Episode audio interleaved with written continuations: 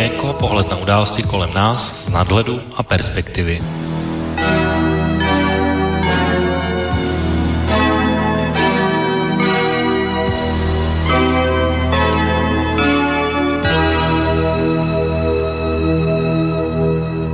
Příjemný páteční podvečer, vážení posluchači, od mikrofonu nás vítá a zdraví Intibo. Začíná dnes relace Okénko s letem 20. listopadu roku 2020 relace s pořadovým číslem 96 a my dnes budeme vlastně plynule pokračovat tam, kde jsme v naší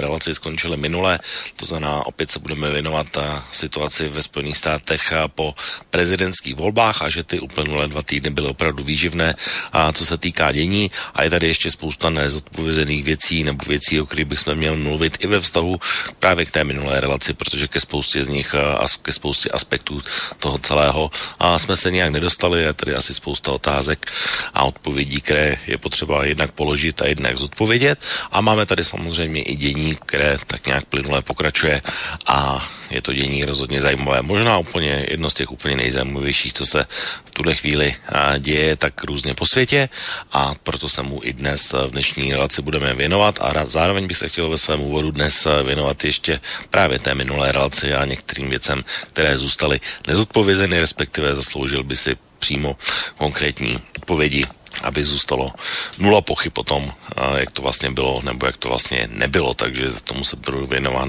hned na začátku. Takže pojďme hned na to. My jsme tady minule měli takovou kauzičku o tom, jestli texaský guvernér Greg Abbott navrhl nebo nenavrhl snížení počtu míst, kam je možno odevzdávat poštou volební lístky. Byl tady posluchači, kteří s tím nesouhlasili, tak pro vás jsem si tady připravil hned dva důkazy. Ten první bude čtený, ale uh, protože zdrojů, kde si o tom můžete přečíst, je samozřejmě velké množství, dokonce uh, se samozřejmě to psalo ve všech amerických médiích velkých uh, od Foxu až po CNN a zároveň ale je to i věc, kterou zmínil třeba i anglický Guardian, nebo se o tom psalo i v různých dalších médiích, tak já jsem tady vzal jeden místní médium v městě Houston, které vlastně vytvořilo i reportáž o tom, jak to vlastně v tomhle městě má vypadat, tak pojďme si ji pustit v originále, tak jak zazněla na místní televizi. And right now at 6, a new mail in ballot controversy. An order by Governor Greg Abbott now limits the number of locations where ballots can be dropped off. There will now be just one drop off site per county. The governor saying this will strengthen ballot security protocols, while some are calling it a political ploy.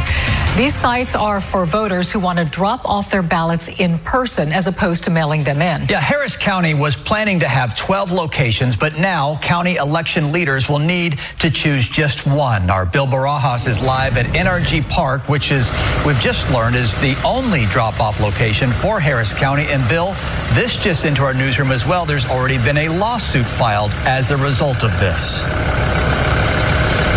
Well, that's right. LULAC telling us they will file a lawsuit against the state of Texas in the coming hours because of the governor's uh, proclamation. Both Democrats and LULAC saying this is an attempt at voter suppression.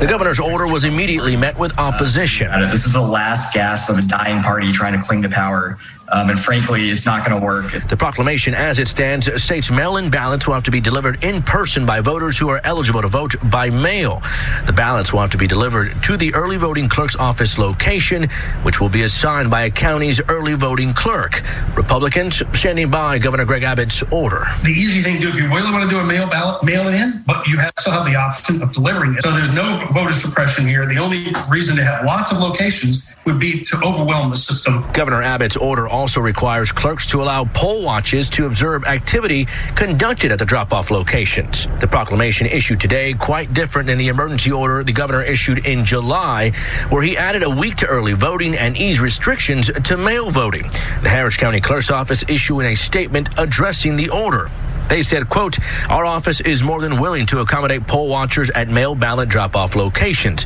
But to force hundreds of thousands of seniors and voters with disabilities to use a single drop-off location in a county that stretches over nearly 2,000 square miles is prejudicial and dangerous. County judges in the area sharing their thoughts on the order over Twitter. Harris County Judge Lena Hidalgo saying in a tweet, Harris County is bigger than the state of Rhode Island and we are supposed to have one site. This isn't security, it's suppression. Election. Fort Bend County Judge K.P. George also chiming in, saying apparent attempts to suppress the vote like this one prove that American democracy is on the ballot this November. And again, the drop-off location for Harris County has been designated. It will be here at NRG Arena since it already serves as the election headquarters for Harris County. Governor Greg Abbott's proclamation goes into effect this Friday. Live from NRG Park, Bill Barajas, KPRC, Channel 2 News. Tak to byla místní stanice televizní KPCR a já vlastně k tomu doplním jenom právě vyjádření starosty města Houston Sylvestra Turnera, který vydal na svém Facebooku právě ono prohlášení, které zní následně. Když jsem vyrůstal, byl jsem jako student první integrované třídy na Kleinově střední škole zaměstnán více než 20 mil. Kvůli dnešnímu rozhodnutí guvernéra bych nyní musel jet ještě dál, abych odevzdal svůj hlas a ujistil se, že se můj hlas počítá. Harris County myšleno město Houston, je třetí největší okres ve Spojených státech a Houston je čtvrté největší město v zemi. Snížení počtu odevzda- pro odevzdání hlasovacích lístků z 11 na 1 je přímým pokusem o snížení volební účasti. Městě Houston původně mělo být těch míst pro odevzdání těch hlasů 11, ale tohle nařízení Grega Abota ho snížilo právě z 11 na 1 a ve městě Austin to třeba bylo ze 4 na také na jedno místo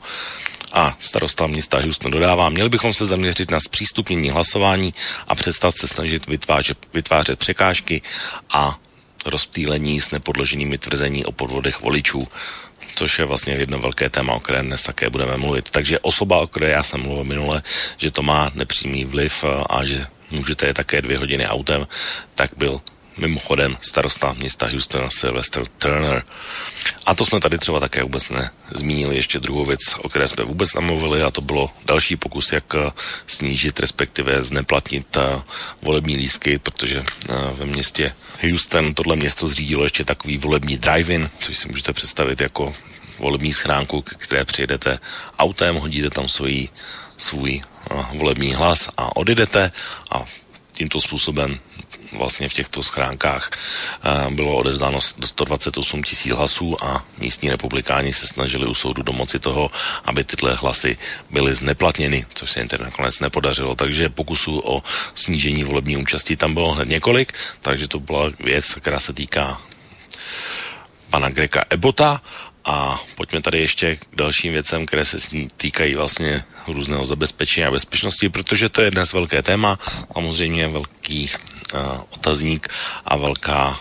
série tweetů a různých věcí, jak se ty věci měly stát, mají stát a podobně. A já pro dnešní relaci zase je dobré se vrátit o čas zpátky, sklidnit vášně a vzít si to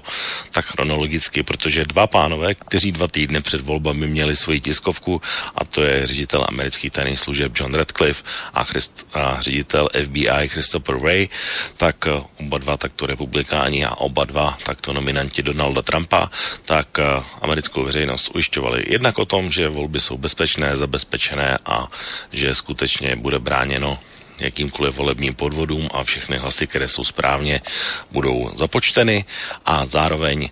nám také řekli, které dva státy se snažili vměstnat a vměšovat letos do amerických prezidentských voleb. Tak nejprve takto nominant eh, Donalda Trumpa a ředitel tajných služeb John Radcliffe, který byl do své funkce uveden teprve loni, takže uh, je tam relativně čerstvě, ale byl to jeden z jeho, vlastně letos byl nominován, protože ještě v době, kdy byl impeachment, tak ještě byl stále senátor, takže a tento pán řekl na adresu toho, kdo se letos změšuje do amerických prezidentských voleb toto. We would like to alert the public that we have identified that two foreign actors, Iran and Russia, have taken specific actions to influence public opinion relating to our elections.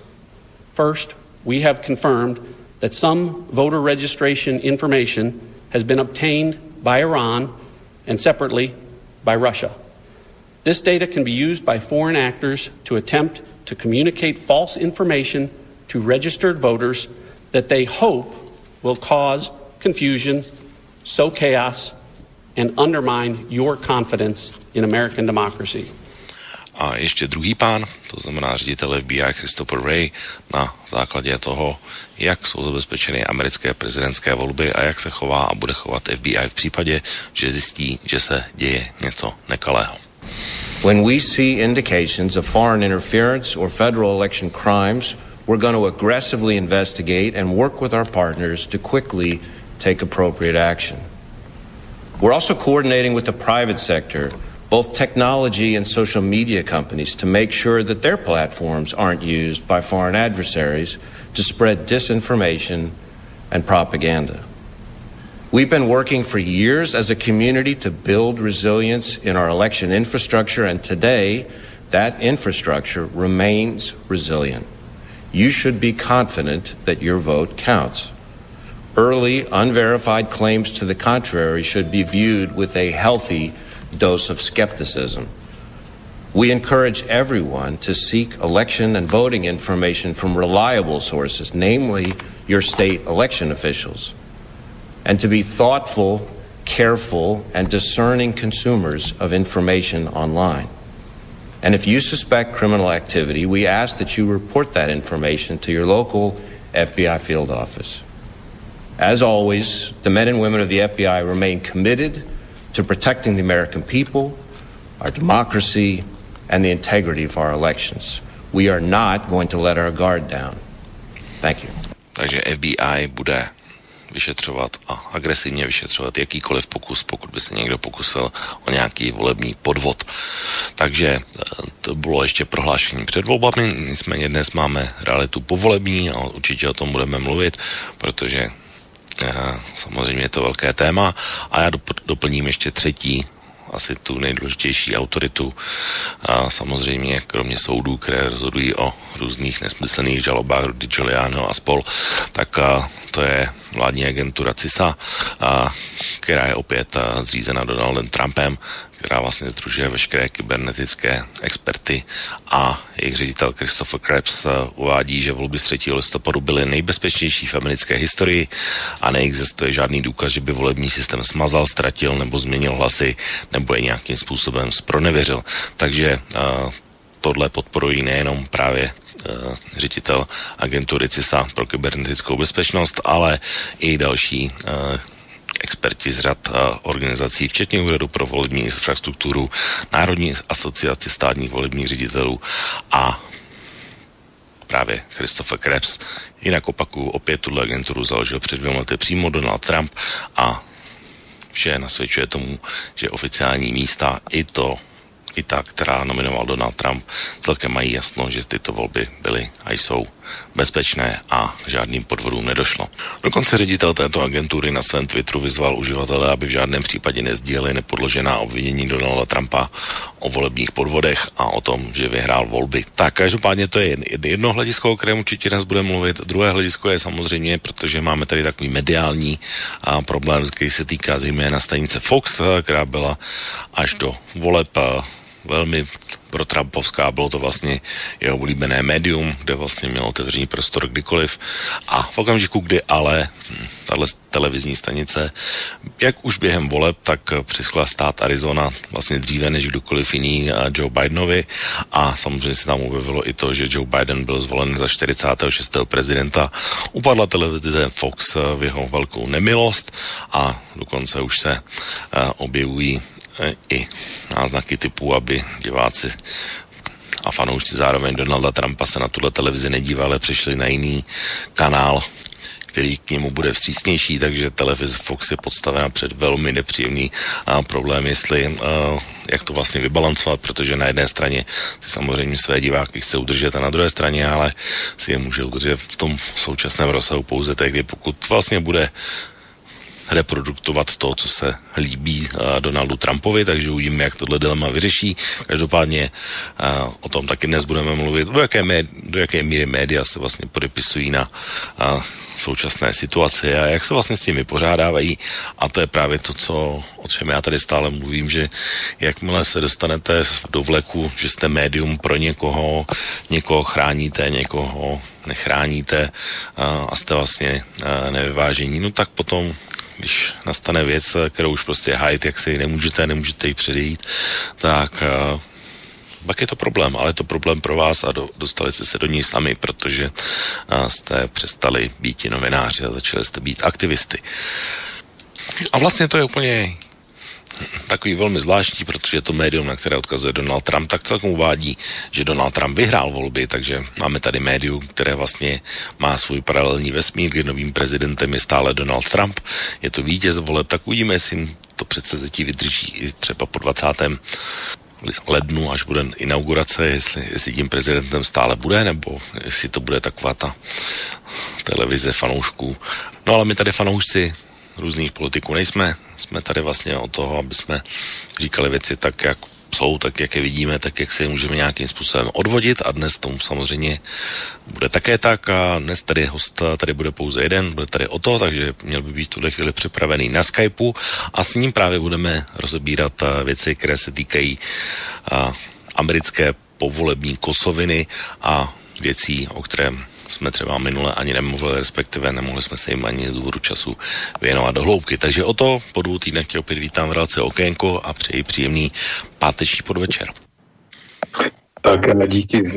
za pozvání a taky přeji všem krásný páteční podvečer. No, my jsme tady vlastně končili naší relaci minulou ještě v situaci, kdy oficiálně žádná, žádné médium žádný, nebylo vlastně jasno, jak to bude, protože výsledky z Pensylvánie vlastně přišly až během sobotního odpoledne.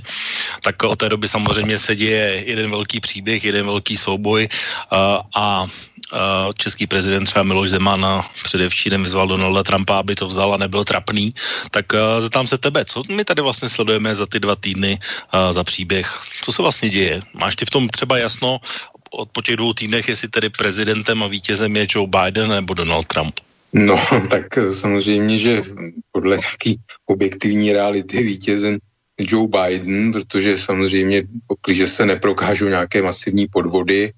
a nic tomu nenasvědčuje, tak samozřejmě eh, Joe Biden bude teda prezidentem eh, naprosto právoplatným, ale zároveň eh, prostě je mi jasné, že Donald Trump nikdy nebude schopen v stadě uznat to, že legitimně prohrál volby,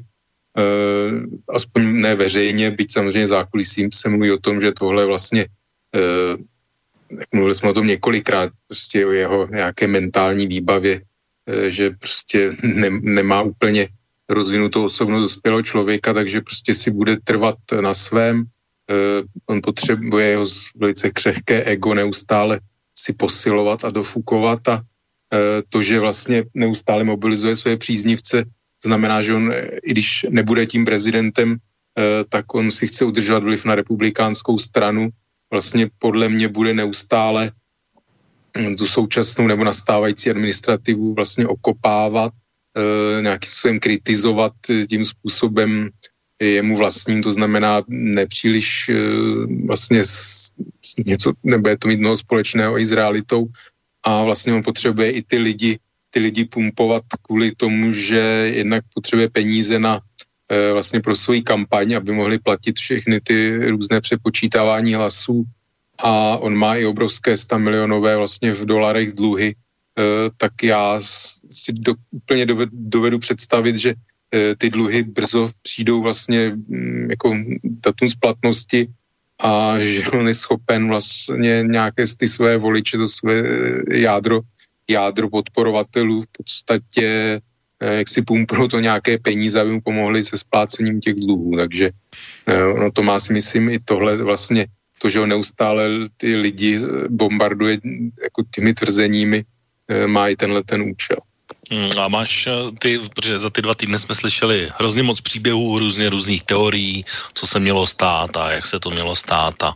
jak ta krádež voleb na jednu nebo na druhou stranu měla probíhat, tak eh, ty máš nějaké pochybnosti o té legitimitě toho procesu, nebo co si myslíš o těch různých teoriích, tak jak se nám předkládá, respektive veřejnosti? No tak jak se obecně uznává, tak jako v každých volbách jsou nějaké Eh, pochybení eh, těch vlastně lidí, kteří pracují v těch volebních komisích, eh, jsou lístky, prostě se objeví, že, že nějaké z toho množství, kdy se objeví různé, že hlasoval někdo mrtvý a tak dále, většinou se ukáže, že, že je to omyl, že to byl vlastně třeba syn toho zemřelého, který má stejné jméno, stejné bydliště, jo, a někdo to vytáhne, že vlastně volil mrtvý člověk a přijde se na to. Ale samozřejmě jsou jednotky případů, kdy skutečně teda volí Eh, nějakým způsobem se dostane lístek někoho, kdo teda je mrtvý, nelze to nějak vysvětlit. Georgi bylo tuším 2,5 tisíce lístků, někde se nenahrálo z flešky, tak samozřejmě člověk se jakoby může ptát, kolik je takových případů a na které se případně nepřijde, že jo. Takže jako nějaký ten jako poch, důvodu pro nějaké pochybnosti se vž, jako vždycky najdou, protože mm, vidíme to i u nás, prostě v České republice, na Slovensku, vždycky jsou nějaké jednotlivé případy e, nějakých nesrovnalostí, jo, což samozřejmě je špatně, ale e, jde o to samozřejmě, jestli je jich tolik, aby e, vlastně ovlivnili výsledek voleb. Jo, tak mm, to, že se samozřejmě objeví jednotlivé případy, tak jakoby pro někoho, kdo tomu chce věřit, tak samozřejmě se může říkat, že, že tohle je nějaký vrchol, vrchol ledovce, na který teda se přišlo, ale pod tím je ten ledovec prostě nějakých masivních podvodů, na který se třeba nepřijde. Jo, takže ty Georgii asi se na to přišlo taky kvůli tomu, že vlastně došlo kvůli tomu přepočítávání díky tomu, že tam je v Georgii zákon, že pak, když ty volby skončí do 0,5% vlastně rozdílu těch e, celkově odezdaných hlasů, tak e, vlastně nastupuje automatický přepočet, tak to k tomu došlo. E, přišlo se na ty lísky zhruba 2,5 tisíce, přičemž dvě třetiny z nich byly pro Donalda Trumpa, což samozřejmě to, že byla třetina pro Joe Bidena, svědčí o tom, že jakoby to nebyla nějaká vyloženě akce E, nějakého zakukleného e, demokratického volebního teroristy, jak by to nazval třeba Rudy Giuliani, e, ale prostě byl to skutečně nějaký jako omyl lidský, lidský faktor, takže ne, nebylo to čistě prostě de, demo, jako nějaký úmyslné, úmyslné, řekněme, znehodnocení volebních lístků pro, pro Donalda Trumpa. O tom se taky hodně mluví právě, že spousta těch lístků byla jaksi znehodnocená, jo, důkazy k tomu nejsou. Jo, ale samozřejmě jsou prostě jednotlivosti, které, které můžou podněcovat různ, různou fantazii, takže já třeba za sebe jsem proto, aby skutečně se v, v těch zemích, mm, kde teda, nebo v těch státech amerických, kde mm, Donald, Donald Trump chce, aby docházelo k nějakému přepočítávání, ať k němu dojde. E, samozřejmě nemyslím si, že ať už bude výsledek e, vlastně pro Donalda Trumpa jaksi ne, nepříznivý, takže on, on pak nakonec uzná, ano, míl jsem se, volby byly spravedlivé, férové. Si, to, si myslím, že Donald Trump jako vůbec není schopen něčeho takového. A vidíš tam ty problémy toho rozsahu, že by, a, tak jako Donald Trump mluví o, řekněme, miliony hlasů, které jsou vlastně nesprávně započtené, přehozené a, tak, a, takže by to mohlo být až v tomhle rozsahu, anebo to je jenom v, z hlediska, a, řekněme, nějakých těch jednotek případů, tak jak si o tom mluvil? No to si úplně nemyslím, protože samozřejmě, že Eh, jsou prostě v těch volebních místnostech při těch přepočtech eh, probíhá to vlastně nejdřív ručně i strojově, je to přepočí, je to kontrolováno, jsou tam republikánští zástupci prostě obou vlastně táborů, takže myslím si, že tohle není úplně možné, prostě takovýhle podvod takového rozsahu, na, podle mě na to by se skutečně přišlo a byly by k tomu nějaké důkazy, že se objevily videa, jak nějaký kom, vlastně volební komisař někde zahazuje údajně papír s volebním lístkem pro Donalda Trumpa. Ukázalo se, že to byl papír vlastně takový ten, co známe i u nás, eh, vlastně když dostaneme do domu e, obálku s volebními lístky, tak jsou tam samozřejmě i, i papíry, vlastně nějaký pokyny k volbám, jak vlastně vyplňovat ten volební lístek a tak dále. Tak vlastně to byl tenhle ten e, manuál, který byl, který vlastně ten komisař e, zmuklal a vyhodil. Jo, ale pořád se objevují prostě nějaké takovéhle e, jakoby videa s nějakým eh, vymyšleným jakoby komentářem nebo eh, vysvětlením falešným. A myslím si, říkám, ať, ať, k tomu, ať k tomu se počítávání dojde, já jsem, já jsem eh, jedině pro, samozřejmě platí to, platí to tábor Donalda Trumpa nebo je volební kampaň, tak musí si samozřejmě rozmyslet, jestli jim za to ty peníze stojí. Už několik, několik vlastně právnických firm už se stáhlo z těch žalob, protože viděli, že tady si i poškozují nějaké dobré jméno vlastně v právnické branži. Takže uvidíme teď ten vlastně v Michiganu, co se děje, ty dva zástupci republikánů,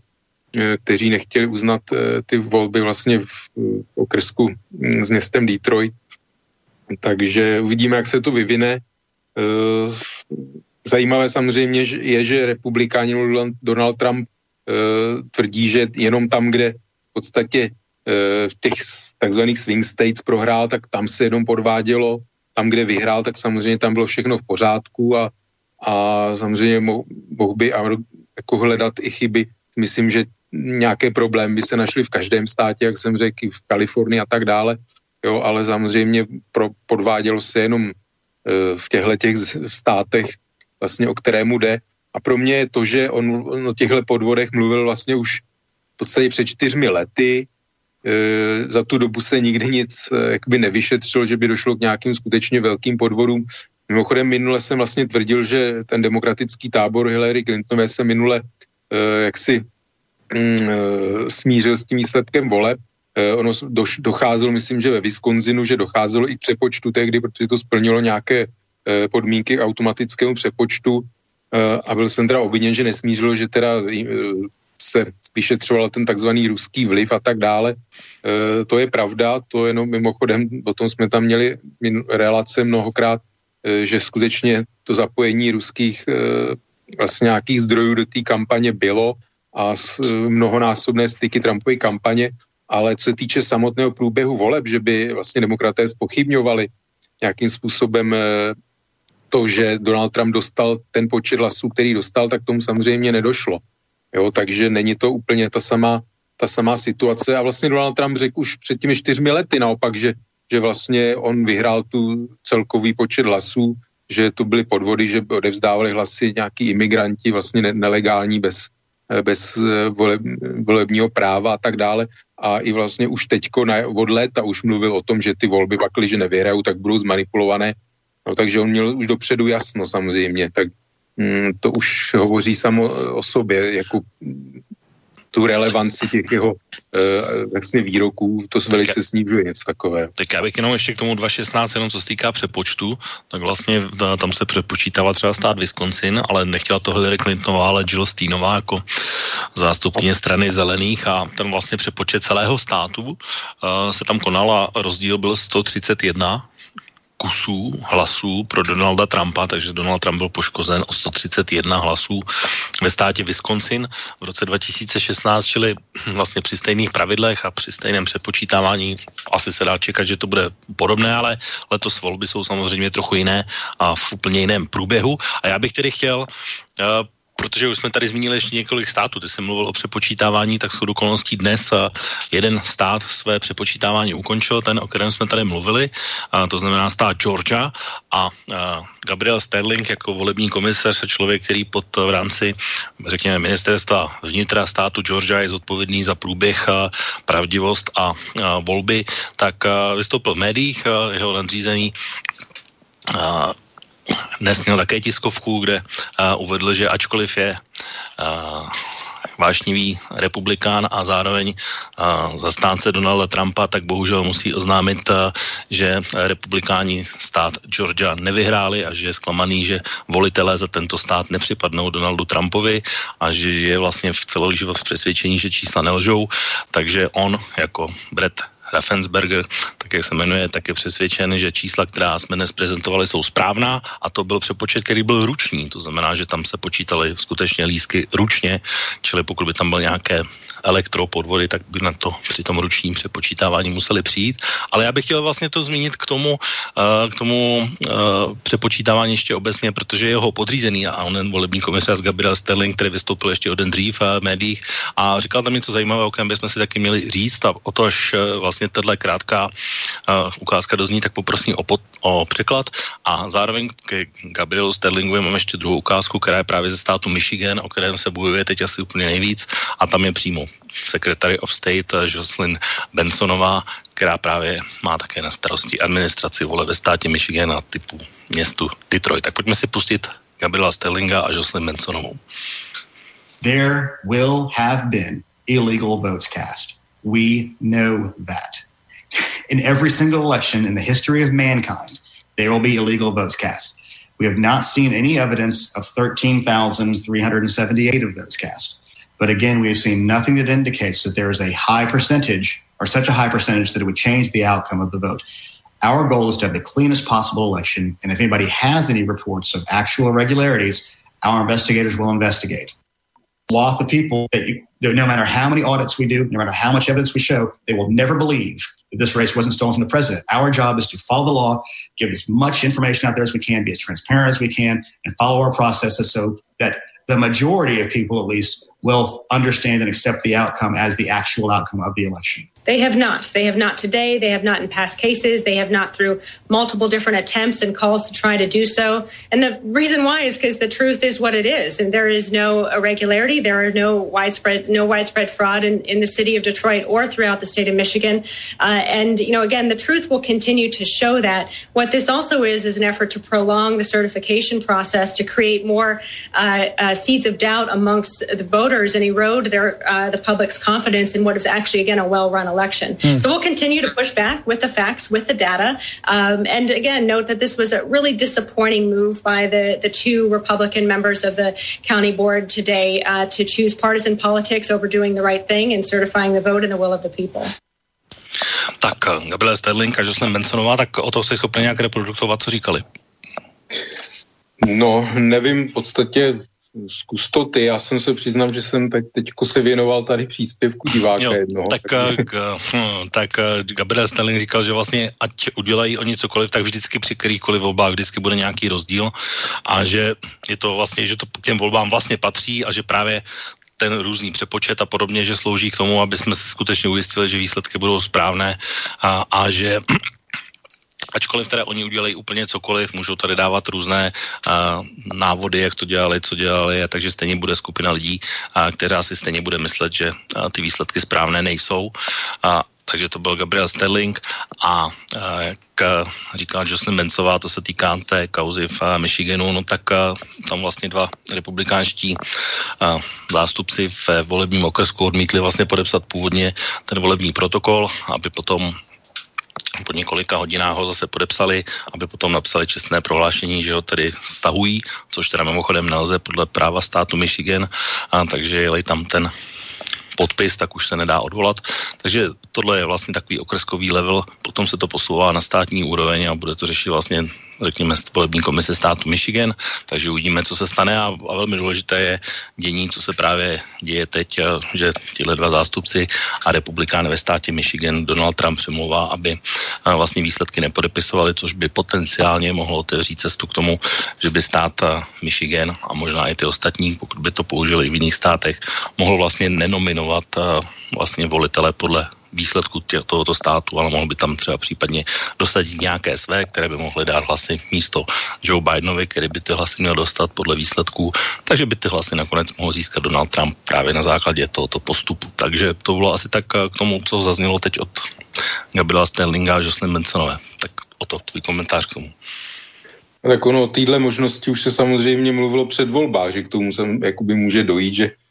že v některých těch eh, takzvaných swing states nebo rozhodujících státech, nevím jak to, nebo no, v češtině se to trošku špatně překládá ten pojem, eh, tak tam jsou samozřejmě mm,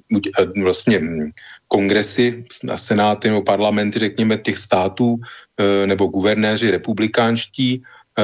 někdy vlastně jak guvernér, tak zákonodárný sbor Víme, že v Americe se vlastně volí i nejvyšší eh, státní zástupce, hm, to znamená, že taky, taky mají nějakou stranickou příslušnost, jo, tak eh, v některých zemích je to čistě republikánský, v některých je to eh, na, vlastně namixovaný, no takže bude se pokoušet využít těhle, těhle pák vlastně k tomu, aby vlastně ty volitele vyslali vlastně ty politické reprezentace těch států a ne, ne vlastně podle výsledků v těch prezidentských eh, volbách vlastně nebyli nominováni ty, ty volitelé, kdy samozřejmě asi většina posluchačů ví, tak zkrátka v kterém tom státě americkém eh, zvítězí který kandidát, tak ten dostane všechny, všechny s výjimkou tuším Maine a Nebrasky, tam je to trošku eh, takový hybridní systém, ale v zásadě to tak platí. Takže o téhle možnosti se mluvilo a zdá se, že prostě tím, jak ta situace dospěla, tak je to hm, očividně e, možná poslední nějaká alespoň no, legální, e, těžko říct, prostě z hlediska práva. Samozřejmě nějaká asi právní možnost tam e, existuje e, a tak je to jedna z posledních možností, zkrátka, kterou Donald, Donald Trump má, aby zvrátil výsledky voleb, plus samozřejmě otázka, on pořád ještě si myslím spoléhá na nejvyšší soud, že vůbec se všechny tyhle licitace nějakým způsobem eh, po odvolání dostanou eh, k nejvyššímu soudu a ten případně rozhodne, já nevím, o neplatnosti voleb případně. byť samozřejmě nevím, to se ještě v dějinách vlastně nestalo amerických, co by, co by následovalo, protože ty jako datum těch voleb vlastně 3. listopadu je, je vlastně v amerických jim zákonů přímo v ústavě, teď nevím úplně, jestli je to přímo v ústavě, ale nikdy ten termín nebyl jiný, vždycky se ty volby konaly tento termín, tak jestli, jak by to vlastně bylo, protože uh, pak uh, by následovalo to, že uh, vlastně Mike Pence, uh, byla, jako tam ta nástupnictví není, není takové, že by následoval Mike Pence, vlastně pak by byla Nancy Pelosi, když jsme o tom vlastně vedli debatu, kdo by, kdo by byl vlastně uh, jakoby pře, hlavní představitel výkonné moci de facto ta, takové No, tam je stav teď, že by je zvolená sněmovna, takže tam teď ty poměry jsou trošku jiné, než byly, tím, že se i snížila ta menšina. A to je vlastně druhá věc, kterou jsem se taky chtěl zeptat, když se bavíme, protože ono to, já jsem tady mluvil o tom, jak eh, ty různé autority říkají, že to bylo zabezpečené, bezpečné a v pořádku. A, tak vlastně teď je otázka, co udělá Donald Trump a jaké kroky vlastně může ještě realizovat. A samozřejmě včera eh, večer měl Rudy Giuliani a jeho právě právní tým a velkou tiskovku, a v, kde vlastně spolu s, se Sydney a, tou právničkou, tou druhou, a, tak vlastně nějaké věci představili, nějakou strategii také představili a nějaké informace dali, a, tak a, otázka asi pro tebe je, a, může vlastně to ještě tedy Donald Trump zva, a, zvrátit po téhle, a, řekněme, právní stránce, protože víme, když se na to podíváme zpětně, nebo zpětně za, těch dva, za ty dva týdny, tak oni přece podávají, vždycky to bylo, podáváme žalobu na tohle, podáváme žalobu na tohle, podáváme žalobu na tohle, ale když bychom se podívali čistě právně a, na ty výsledky vlastně těchto žalob a různých podání a informací, jak to dopadá, no tak hned na první úrovni vlastně jediná víra v těchto sporech je, že se mohli ti pozorovatele během vole přiblížit z pěti metrů na dva. To byl ten jediný volební úspěch eh, právního týmu Rudy Giulianiho. A jinak od té doby už je to 30 porážek a nepřešly vlastně ty v úzovkách důkazy, když to budeme nazývat důkazy, nebo poznatky, nebo informacemi, které by měly něco vlastně vyřešit, tak nikdy nepřešly přes prvního soudce a vždycky to skončilo porážkou, stažením, koncem. No tak to samozřejmě něco napovídá. Já si úplně nevím, jak, eh, jaké jsou tam nějaké možnosti odvolávání no a případně lhuty, protože samozřejmě tam jde taky o nějaký ten časový souběh, protože ty termíny vůbec těch certifikací těch hlasů, potom eh, vlastně se těch setkání těch volitelů a oficiálně teda zvolení vlastně toho eh, prezidenta, to, tak ty konečné vlastně volby těch volitelů a inaugurace 20. ledna, takže Ono je to vlastně otázka, jak to vlastně z časového uh, hlediska lze, protože jsou tam i lhuty různé, uh, různé vlastně musí se platit uh, ty poplatky za ty přepočty. Uh, já jakoby nejsem, nejsem právník a takže nevím ta schůdnost, uh, jak si re, reálná, jaká je, ale to, že samozřejmě ty spory zatím všechny soudy uh, vlastně smetou ze stolu. Oni se samozřejmě objeví, je možné, že tam prostě nějaké jednotlivé Eh, jednotlivé případy nějakých třeba neoprávněně odevzdaných hlasů eh, se objeví, ale ty soudy to posuzují z toho, eh, jestli je to systémový problém skutečně, jestli tam jakoby ten důkaz hledají nějakém, řekněme, skutečně masovém falšování a organizovaném, řekněme, a v tom počtu, aby to zvrátilo ten, ten výsledek vole, vlastně ten rozdíl, aby to smazalo pro Joe Bidena. No a to prostě vypadá, že v žádném těch případů se to nestalo, no a tudíž ty soudy to vlastně do posud vždycky schodili ze stolu. No to je právě to, jestli, jestli třeba Pensylvánie, tam je rozdíl nějakých 70 tisíc hlasů, jestli vůbec existuje nějaká legální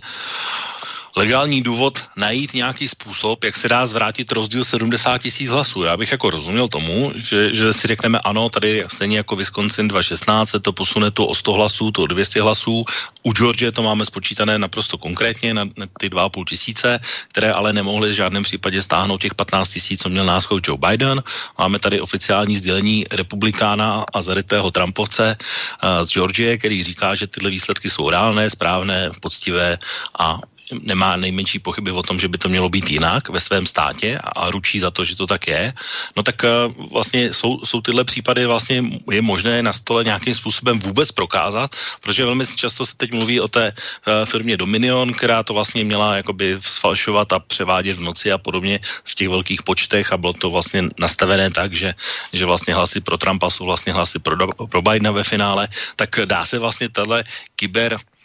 když bychom to nazvali kyberzločin, prokázat tak naprosto jednoznačně, uh, nespochybnitelně a ve velmi rychlém čase, to je velmi důležité říct, uh, aby bylo vlastně možno na základě nějaké právní konstrukce říct, že volby v tomhle státě jsou zneplatněny.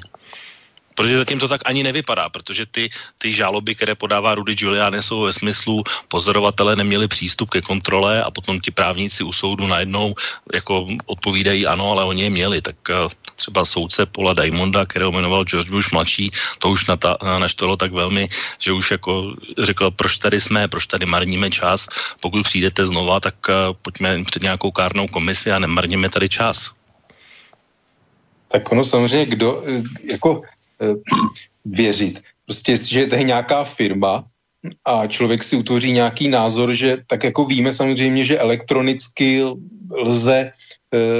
jako téměř cokoliv nějakým způsobem ovlivnit třeba. Takže jestli my si tady řekneme, že nějaká prostě firma, která byla na to najatá, tak ta jako cíleně pracovala na tom, aby takhle vlastně ty, eh, řekněme, volby úplně jak, jak by zfalšovala tak uh, jakoby těžko někomu, někoho přesvědčíme, že to tak nebylo. Samozřejmě,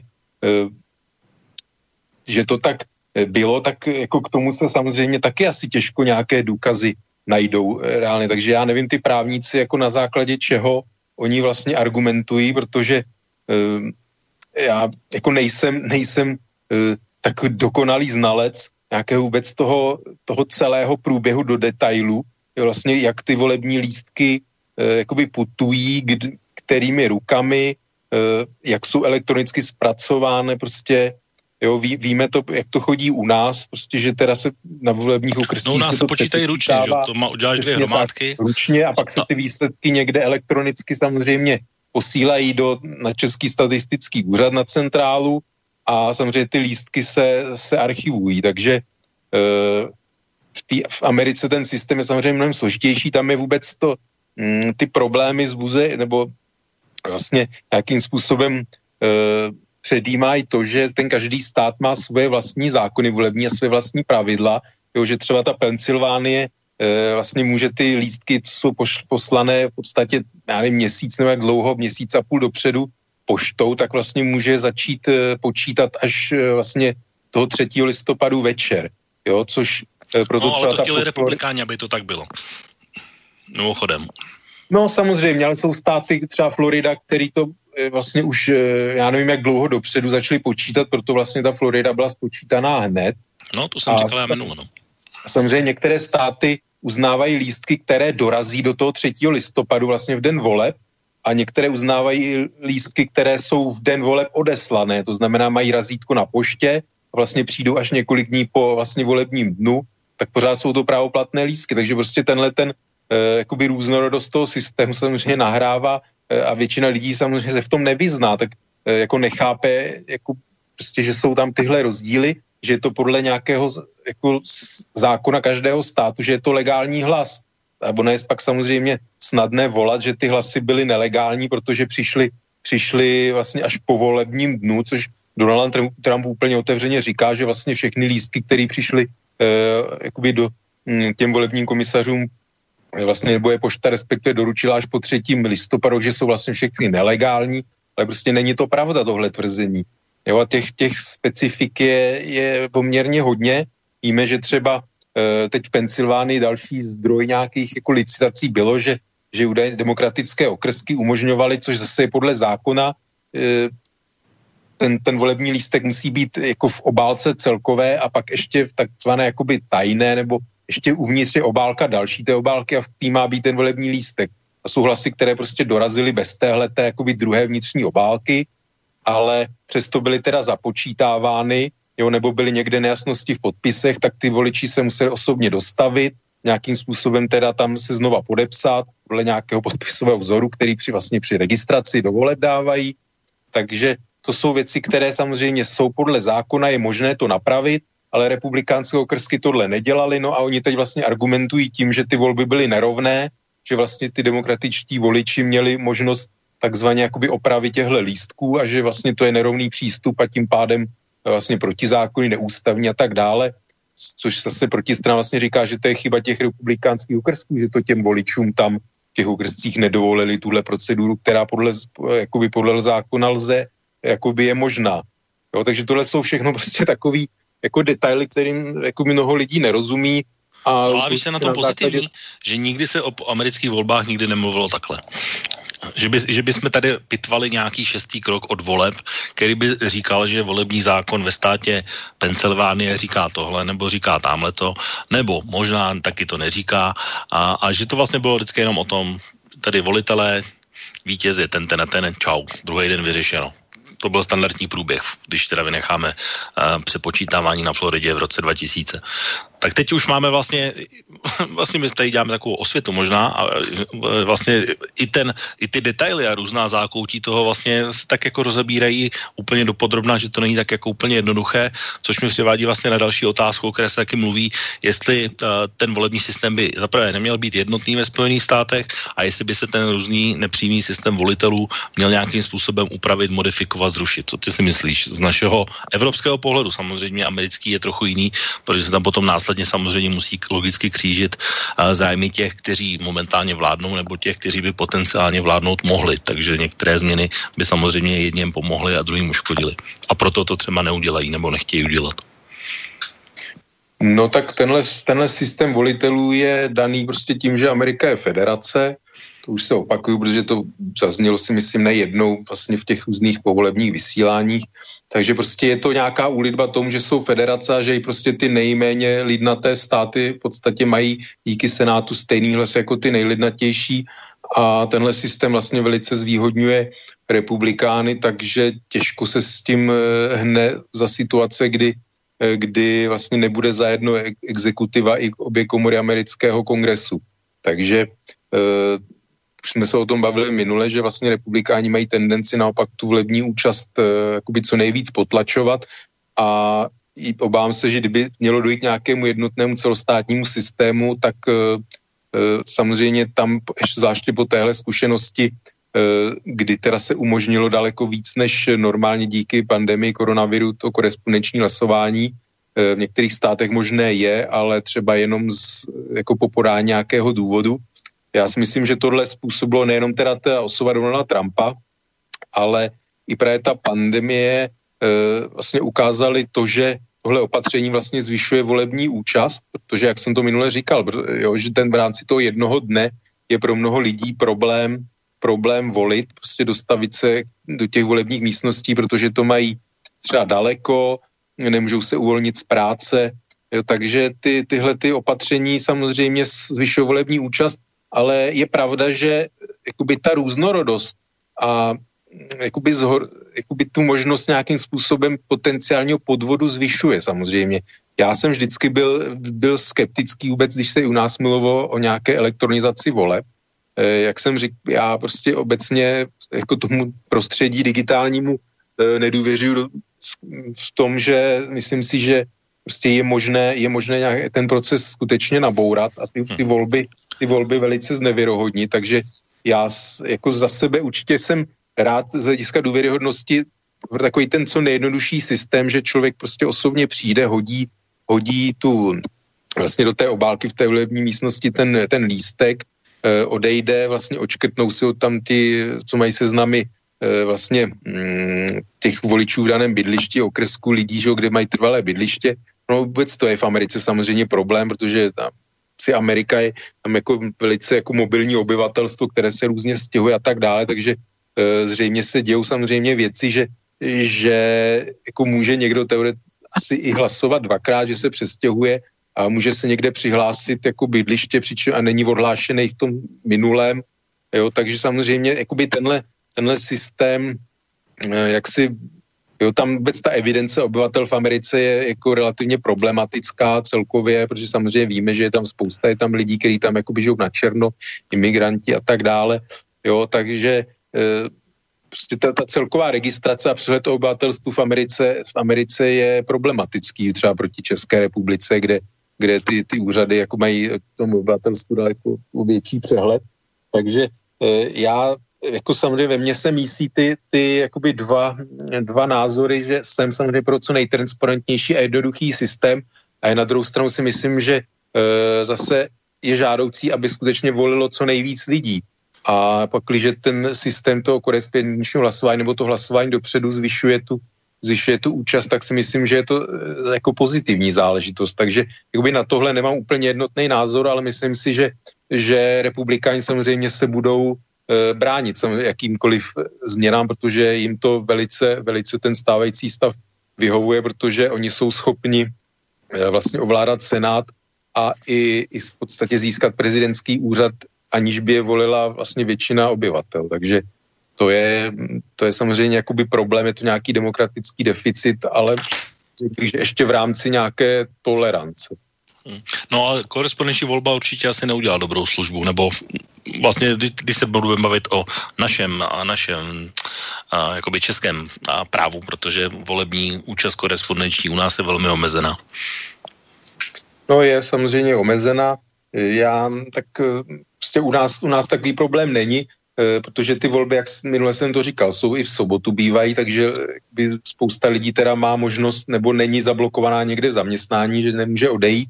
Eh, právě to, že se mluví o tom, že by se to jako v jiných zemích, protože to je docela výjimka, ty dvoudenní volby, že by se to zkrátilo na jeden den, že by se nějaké peníze ušetřili a tak dále. Já s tím teda rozhodně nesouhlasím, protože si myslím, že Eh, že tenhle ten systém právě, že je takový výhodný v tom, že eh, umožňuje vyšší tu volební účast díky tomu, co jsem řekl, ale zároveň je i velice takový transparentní a eh, těžko jakoby spochybnitelný. Protože jak jsme se třeba bavili, jak byl instalovaný teď o tom Texasu, nebyly jen samozřejmě v Texasu takové ty volební schránky na, na volební, na, jako kde mohli ty voliči dopředu hodit vlastně volební ty lístky, tak já samozřejmě tam se i mnohdy právě licitoval v těch jednotlivých státech eh, jako o tom zabezpečení. Oni jsou takzvaně zabezpečené, ale jak to, vlastně znamená zabezpečené? Protože jako klidně by se mohlo stát, že, že někdo prostě z nějakého důvodu ty, ty schránky může odcizit, jo, tak a vlastně tím by se velice zase dál jakoby spochybnil ten vůbec volební výsledek v případě, že by byl samozřejmě nějaký těsný, nebo kdyby se dostalo v nějakým větším měřítku, tak eh, prostě jsou to všechno věci, které jsou jakoby rizikové pro tu legitimitu voleb prostě za nějakých okolností. Hmm. No já teď budu trošku advokát Donalda Trumpa, protože musím se na to podívat i také z jeho pohledu, protože uh, samozřejmě ideální pro nás a tu otázku, o které jsme se tady bavili, tak uh, vlastně třeba z, dnes ráno zvedl i uh, Tucker Carlson, tak to prominentní komentátor stanice Fox, že si myslel tedy, že uh, volební, respektive právní tým Donalda Trumpa ukáže konečně nějaké uh, důkazy. Oni teda Rudy Giuliani řekl, že je ukázat nemůže, protože kdyby je ukázal, tak ty čestná prohlášení, kterých mají velké množství, tak se všichni vrhnou na ty, kteří ta prohlášení udělali, ale že je vlastně jako zklamán vlastně z toho, že ty uh, důkazy nejsou, ale může vlastně uh, Donaldu Trumpovi se někdo divit, že bojuje uh, vlastně tak, jak je jeho povaha, tak, jak se choval vlastně v celém tom prezidentství, že vlastně bojuje za sebe a snaží se využít opravdu každé možnosti pro to, aby se dostal k cíli, který vlastně je pro ně jednoznačný zůstav v úřadě dál. No tak eh, bojuje, no tak samozřejmě, já nevím, no jestli to, že někdo bojuje, eh, jak si za každou cenu a prostě eh, jako je jedno nějaká pozitivní věc sama o sobě a priori. Prostě já, mě jako napadají, ono je to takové kliše, jako laciné se uvádí prostě nějaký par, paralely, ale mě to trošku připomíná prostě jednu historickou osobnost, kdy vlastně nějaké přání, jakoby ta real, tu realitu se snaží ohnout eh, ve smyslu nějakých vlastních přání a projekcí. Prostě jo, byl to jako, a mě to skutečně připomíná eh, jak si Adolfa Hitlera, který taky jakoby odmítal nějakou realitu, myslel si, že, že, vyhrá, že Wehrmacht vyhrává, jo, a prostě odmítal jako vůbec vnímat nějakou realitu, jo, a připomínají tak, když vlastně na konci teda Eh, zjistil, že to tak je, tak chtěl celé Německo vzít sebou, vlastně všechno rozbořit, zničit. Eh, v podstatě, že si teda Němci, když, když když teda nevyhráli tu válku, tak si vlastně nezasloužili jeho a, a třetí říši. A prostě ať, ať teda jde celý Německo jaksi do, do kopru lidově řečeno. A mně to připadá prostě jako Donald Trump, když na těch předvolebních mících někde říká, jestli mě tady nezvolíte, tak už sem nikdy nepřijedu, tak už vás nechci vidět. A takový prostě, e, přičemž jako jedinou knížku, kterou Donald Trump přečet, e, je Mein Kampf, podle jako jeho, jeho nejbližšího okolí, tak jako mě to prostě skutečně připomíná tohle, tohle chování. No, není, tohle, takže... není tohle přirovnání to už trochu zahranou ve smyslu, že Donald Trump, ale na rozdíl od Hitlera na konci války se může uh, vlastně s, uh, prokázat tím, že zaprvé dostal jako republikán nejvíc hlasů v historii, má tedy svoji naprosto pevnou, jasnou, zřetelnou 70 3 milionovou voličenskou bázi, což ani mnozí nečekali, že tolik hlasů zdaleka dostane. No a samozřejmě 70% podle různých průzkumů voličů právě republikánské strany si myslí, že k nějakým do, podvodům došlo a že by tedy vlastně, kdyby rezignoval, že by vlastně v svém ohledu tuhle voličskou bázi zklamal, že by to vzdal tak brzy. Ale no tak já jsem, jako na to samozřejmě neexistují žádné průzkumy, tak a víme, jak průzkumy se umí mílit, ale já vím, že někdy ještě, ještě do konce války si myslím, že klidně polovina Němců Hitlera podporovala nacismus, takže jako to, že dostal tolik hlasů, ano, pojďme se bavit o tom, proč Donald, Donald Trump dostal vlastně nejvíc v historii jako poražený kandidát, dostal přes 70 milionů hlasů, eh, jakoby o, jenom o 6 milionů méně než Joe Biden. Pojďme se bavit o tom samozřejmě, ale skutečně tohle jeho chování a takový ten boj za každou cenu a neschopnost jako uznat nějakou Eh, jako objektivní, řekněme, realitu nebo vývoj a jako trvat si na, trvat si na svém bez ohledu na cokoliv, no tak eh, prostě mě, eh, mě tyhle ty paralely a nejenom, nejenom díky tomuhle bohužel napadají a mm, prostě já ty, ty tendence, čímž, čímž já jakoby nechci říct, jako, že je to úplně plně, plně nějak jakoby ze vším všudy srovnatelné, samozřejmě, když pominu to, že mezi podporovateli, mezi podporovateli Donalda Trumpa jsou samozřejmě i otevření jak neonacisté v Americe, to jako nevím, jestli to, tohle někdo spochybně, čímž to samozřejmě neznamená, aby někdo ne, nějaké demagogie, že všichni příznici Donalda Trumpa jsou neonacisté, to v žádném případě. E, pojďme se skutečně bavit o tom, proč ten Donald Trump dostal tolik hlasů, kolik dostal, ale jako no, mě proč dostal? Paralel... Pardon? A proč je dostal? No tak jestli, se, jestli jako do téhle fáze jakoby další stoupíme, no tak dostal kvůli tomu, že, že nakonec se ukázalo, že většina, nebo většina, velká část voličů skutečně se rozhodovala na základě mm, jaksi nějaké ekonomické situace celkové, mm, jakoby z Ameriky, jejich osobní, mm, vlastně před, tím, před tou pandemí se americké ekonomice dařilo, byl to samozřejmě pokračování nějakého vývoje už od Baracka Obamy, Donald Trump snížil daně, takže to byl samozřejmě nějaký určitý impuls. Eh, bavme se o tom, za jakou cenu. Zrušil regulace, mimochodem spousta vlastně ekologických regulací, eh, kdy povolil těžbu ropy a různých jakoby dolů otevírat v národních vlastně rezervacích přírodních a tak dále. A takže já si myslím, že jaksi růst na úkor budoucí generací jako není správný, to je samozřejmě otázka náhledu, jestli, jestli jako současná generace nebo lidstvo má právo tu planetu zdevastovat natolik, proč, že... Proč, proč dostal Donald Trump 72 hlasů, 72 milionů hlasů? No kvůli tomu, že podporuje fosilní průmysl, takže ho samozřejmě volili lidé v některých státech, kde ten eh, průmysl vlastně tvoří nějakou důležitou součást ekonomiky. Eh, zvedlo to, zvedlo to nějakým způsobem eh, jaksi ekonomický, hm, jak to, ekonomii, jako růst HDP, Eh, ale ne tak, jak sliboval. On při tom snižování daní sliboval 6%, což mělo znamenat, že vlastně ty snížení daňové příjmy vynahradí ten výběr, což se samozřejmě nestalo, růst byl kolem 3%, takže americký deficit nadále obrovský bobtná a bují, eh, což eh,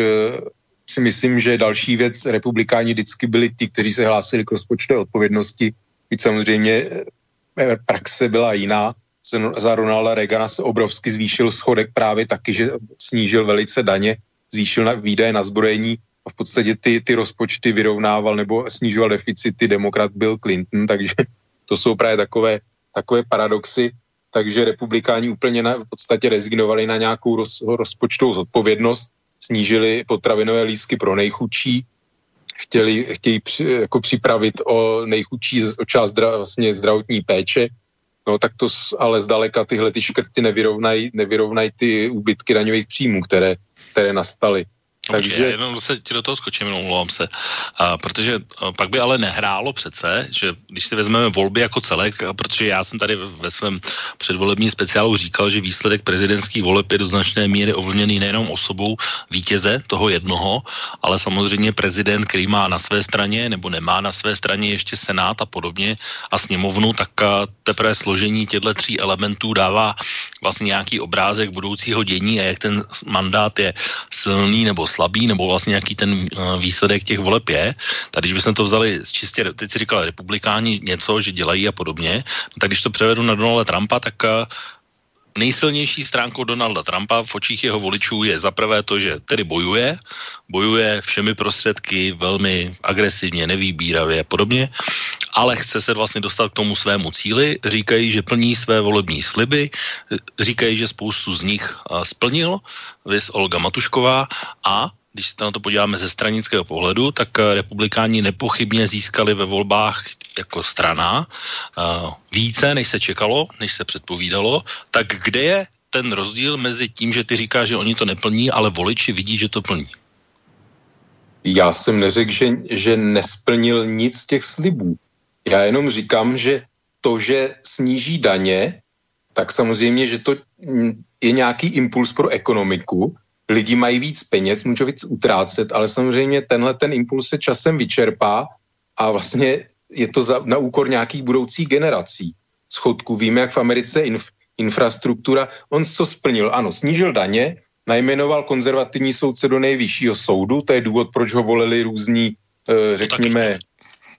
ano, takže to, to splnil, zastává se jakoby volného držení zbraní a bez nějakých v podstatě restrikcí, takže to jsou samozřejmě zdroje toho, proč ho, proč ho voliči volí. A samozřejmě jeho, jeho retorika. On sliboval návrat pracovních míst vlastně z Číny a tak dále, tak to tomu samozřejmě přes, ne, že by se nějakým způsobem nesnažil, ale v podstatě úbytek průmyslových míst i na tom středozápadě e, vlastně pokračuje. To, že se někde e,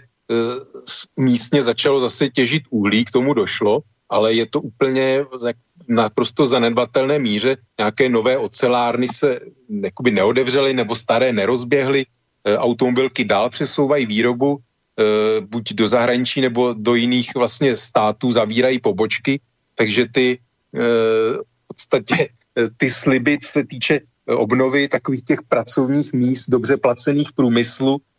to se nenaplnilo a ne, není divu, protože těžko se to může v současném světě naplnit. On co splnil, ano, e, dává vlastně z toho, co vybral na, na tarifech celních e, na to čínské zboží, tak dotuje farmáře na středozápadě, takže zvýšil vlastně svou podporu e, mezi venkovským obyvatelstvem.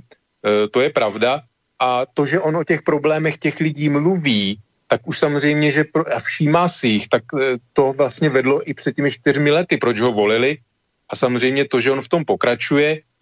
tak lidi mají pocit, že se jich někdo zastává, že ty elity dřív, že tyhle ty lidi přehlíželi jejich zájmy a tak dále. A, a je to pravda. Já jsem vlastně to došlo k tomu m, mm, jako dávno, když, když jsem viděl, jak se otevírají vlastně v Číně a vůbec v Ázii e, nebo i v Mexiku továrny a stěhují se tam z Ameriky, no tak samozřejmě k téhle situaci jako ta nazrávala. E, jakoby ty místa v těch službách, které to měly nahradit, tak samozřejmě to nejsou schopny nahradit a navíc jsou to všechno velice špatně placené eh, jaksi místa s nějakou minimální mzdou. Eh, ty dělníci byli zvyklí díky odborům prostě silným vydělávat velké peníze a mít své jistá pracovní místa. A tohle zmizelo. A ty, ty lidi samozřejmě mají deziluzi a chtějí, aby se to vrátilo, ale myslím si, že a Donald Trump jim to sliboval a slibuje mi to dál, ale těžko jako tohle může naplnit a splnit, takže samozřejmě část těch těchto voličů zklamal, většina jich pořád ještě jakoby podporuje těchto vlastně dělníků, protože věří, že,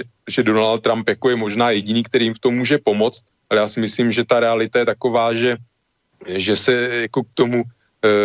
těžko nastane takový jakoby boom, že by se Amerika tímhle tím tradičním průmyslem znovu začala e, jak jsem začala rozvíjet, rozkvétat. Si myslím, že tohle jsou plané sliby, ale samozřejmě ty lidi se upínají e, aspoň někdo, kdo jim slíbí nějakou naději, tak mu dají svůj hlas nebudou volit toho, kdo jim řekne, že, že bohužel to je taková realita, že, že si prostě mají se přestěhovat, najít si e, nějakou jinou práci, když ta práce jiná není. Prostě dělník z automobilky, který bral, já nevím, 30 dolarů na hodinu, tak jako těžko dělá někde nějakého poskoka e, v McDonaldu za, za polovinu nebo za, za třetinu, než kolik bral. Tak prostě to jsou věci, které samozřejmě dlouho nazrávaly. Donald Trump tyhle ty lidi e, jak si zvedl, uchopil, Eh, spousta těch voličů volila Obamu, protože Obama vlastně tohle sliboval něco takového taky. Oni viděli, prostě dřív volili demokrati tyhle, demokraty tyhle voliči, ale prostě uh, ty smlouvy o volném obchodu a tak dále uh, tyhle lidi poškodili. Prostě Donald, Donald Trump tohle řek uh, a ty lidi ho volili a volí ho nadále kvůli tomu.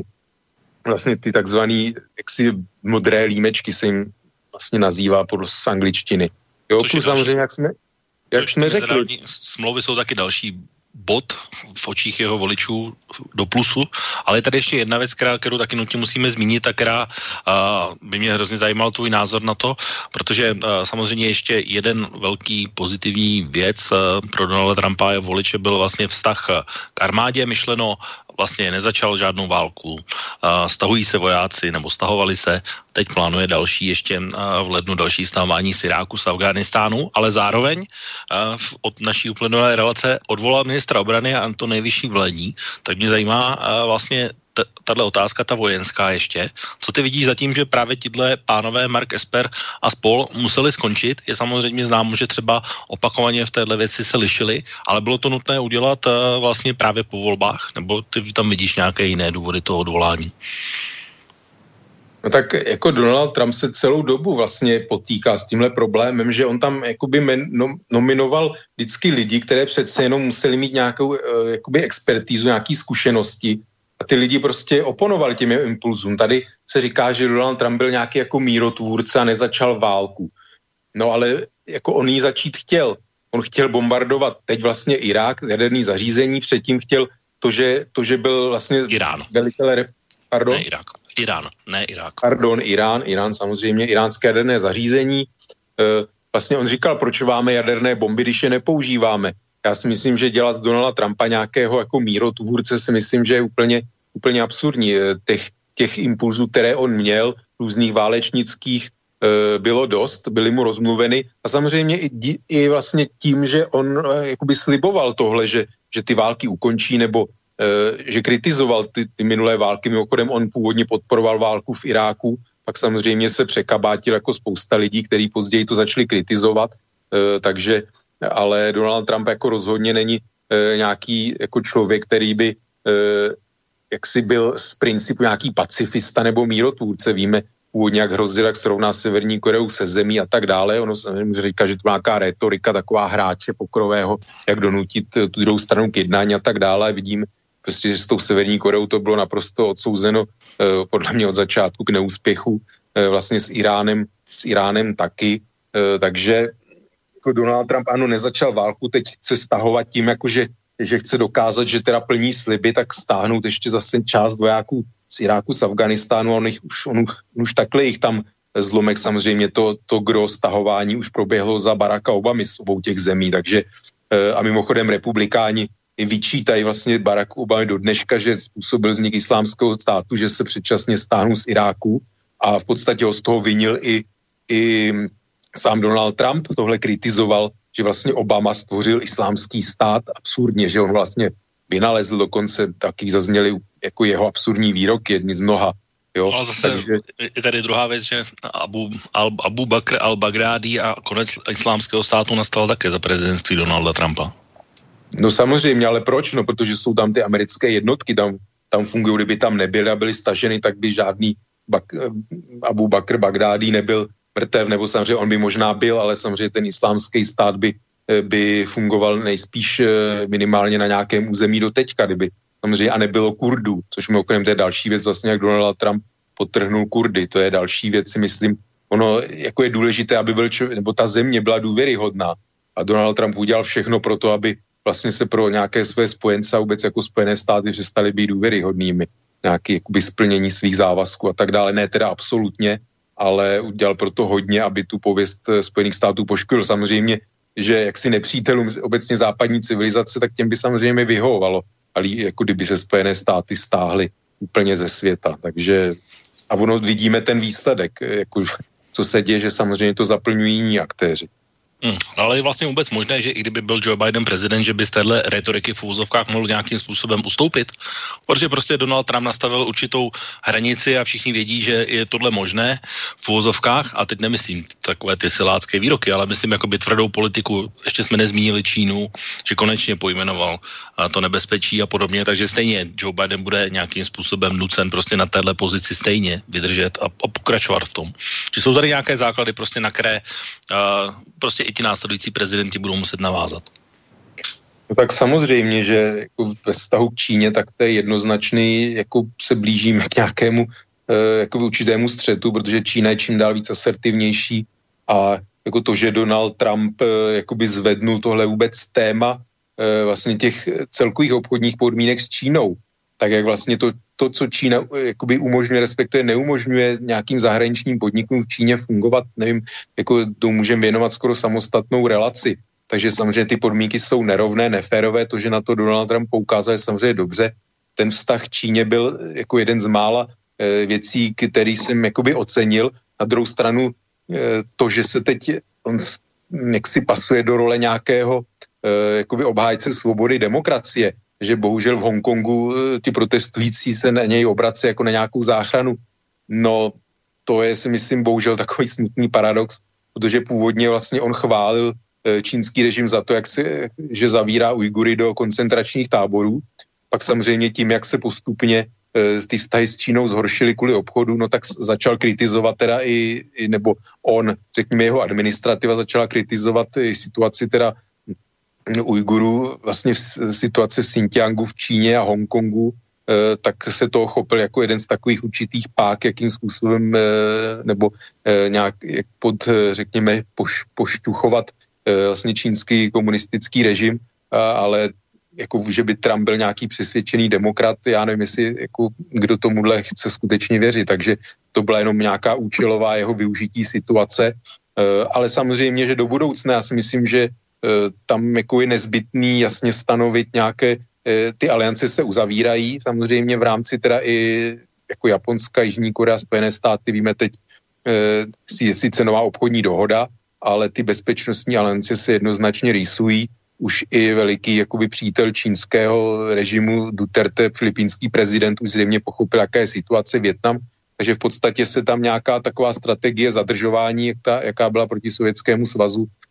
vlastně v 60. 70. letech, tak eh, nastává proti Číně, protože Čína skutečně poslední roky velice jako začala, řekněme, vystrkovat e, růžky, velice eufemisticky řečeno, takže si myslím, že ten střed jaksi je nevyhnutelný a ukazuje se to i vůbec na teď po vyjádřeních e, vlastně německé vlády směrem Joe Bidenovi, že bude skutečně potřeba zaujmout nějaký, opustit ten naivní postoj vůči Číně, že že když budeme nastavovat tak si hezkou tvář, tak Čína se bude chovat e, nějakým způsobem civilizovaně. Vidíme, co se děje v Hongkongu, že skutečně, když se mm, jak si podá prst, tak e, jako Čína skramstne celou ruku. Myslím si, že e, je to budíček jako pro Tajvan, e, že vidět, že ty záměry Číny, nějaké jakoby jejich závazky, že 50 let měl v Hongkongu být nějak tak, jakoby demokratický systém, řekněme relativně,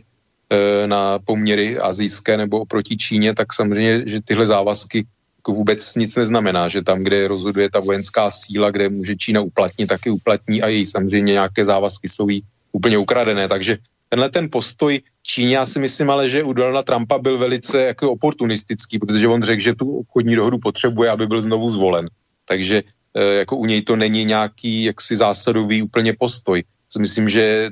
vůči Číně potřeba byl tvrdý, ale i z hlediska nějakých eh, jaksi principiálních postojů, nejenom z, nějak, jako z hlediska nějakého jako oportunismu. Ale to ne, to zase, uh, když si to vezmeme obchodně, tak ano, no, jako to buduje na bázi obchodů. Mohli bychom tady mluvit dlouho o vztahu s Borisem Johnsonem a Brexitu a podobně, tak tam to je vysloně obchodní věc a případně i politická samozřejmě, ale ve vztahu k Číně, tak uh, lidská práva ano, ale, ale nemůže to jít na úkor toho obchodu a obchod první a ekonomika první, protože to jsou vlastně ty, ta nejsilnější karta, která dlouhodobu platila.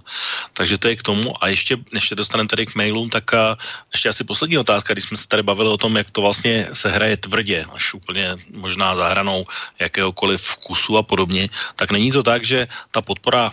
řekněme, republikánských voličů a zároveň ale i různých kongresmanů a senátorů nebude nekonečná, protože se tak jako objevují ty různé zprávy, že uh, vlastně oni si také myslí, že Donald Trump vlastně nemá nějakou legální šanci uh, to získat. Tak než, nešlape si vlastně po svém odkazu v tom smyslu, že to dění, které teď tady nějakým způsobem komentujeme, takže to je vlastně věc, na kterou se vlastně nikdy nezapomene, protože všichni to budou brát minimálně jako ostrašující příklad určitě to budou vzpomínat, no ale to když tehdy tamhle se bojovalo, tak tohle to a tamhle to. A kdyby místo toho to nastalo, že by on řekl dobře, tak uh,